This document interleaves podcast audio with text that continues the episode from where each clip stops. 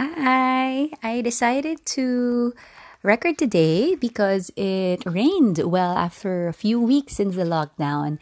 And I think when it rains, there are two things that I remember. My mom always uh, told me before that when it's the first rainy day or when it rains on the first day of May, you really have to you know, take a bath under the rain so that you will not get sick for the entire year. Well, first, it's not May today, but it's the first time that it rained. And personally, I love it when it rains.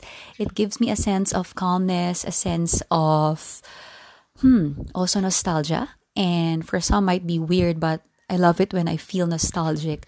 The rain reminds me to shut my brain and just stare blankly and then feel whatever feeling that memory would give to me, but not looking forward, just thinking about what happened. So for me, it's just autopilot.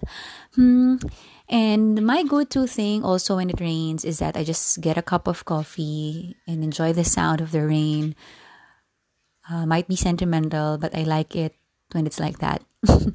so it makes me happy and making me myself happy actually is very important because for me, you really have to be accountable for your own happiness. Well, of course, other people make you happy, perhaps material things can make you happy, but at the end of the day, you really have to know what makes you happy. So for me, uh, the rain makes me happy. One of the things that make me happy is watching the rain.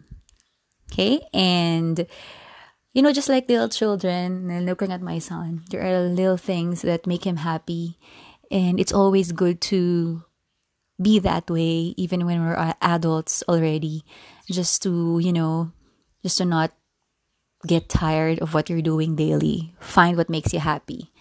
And you know what makes you happy. so, everyone, have a great day.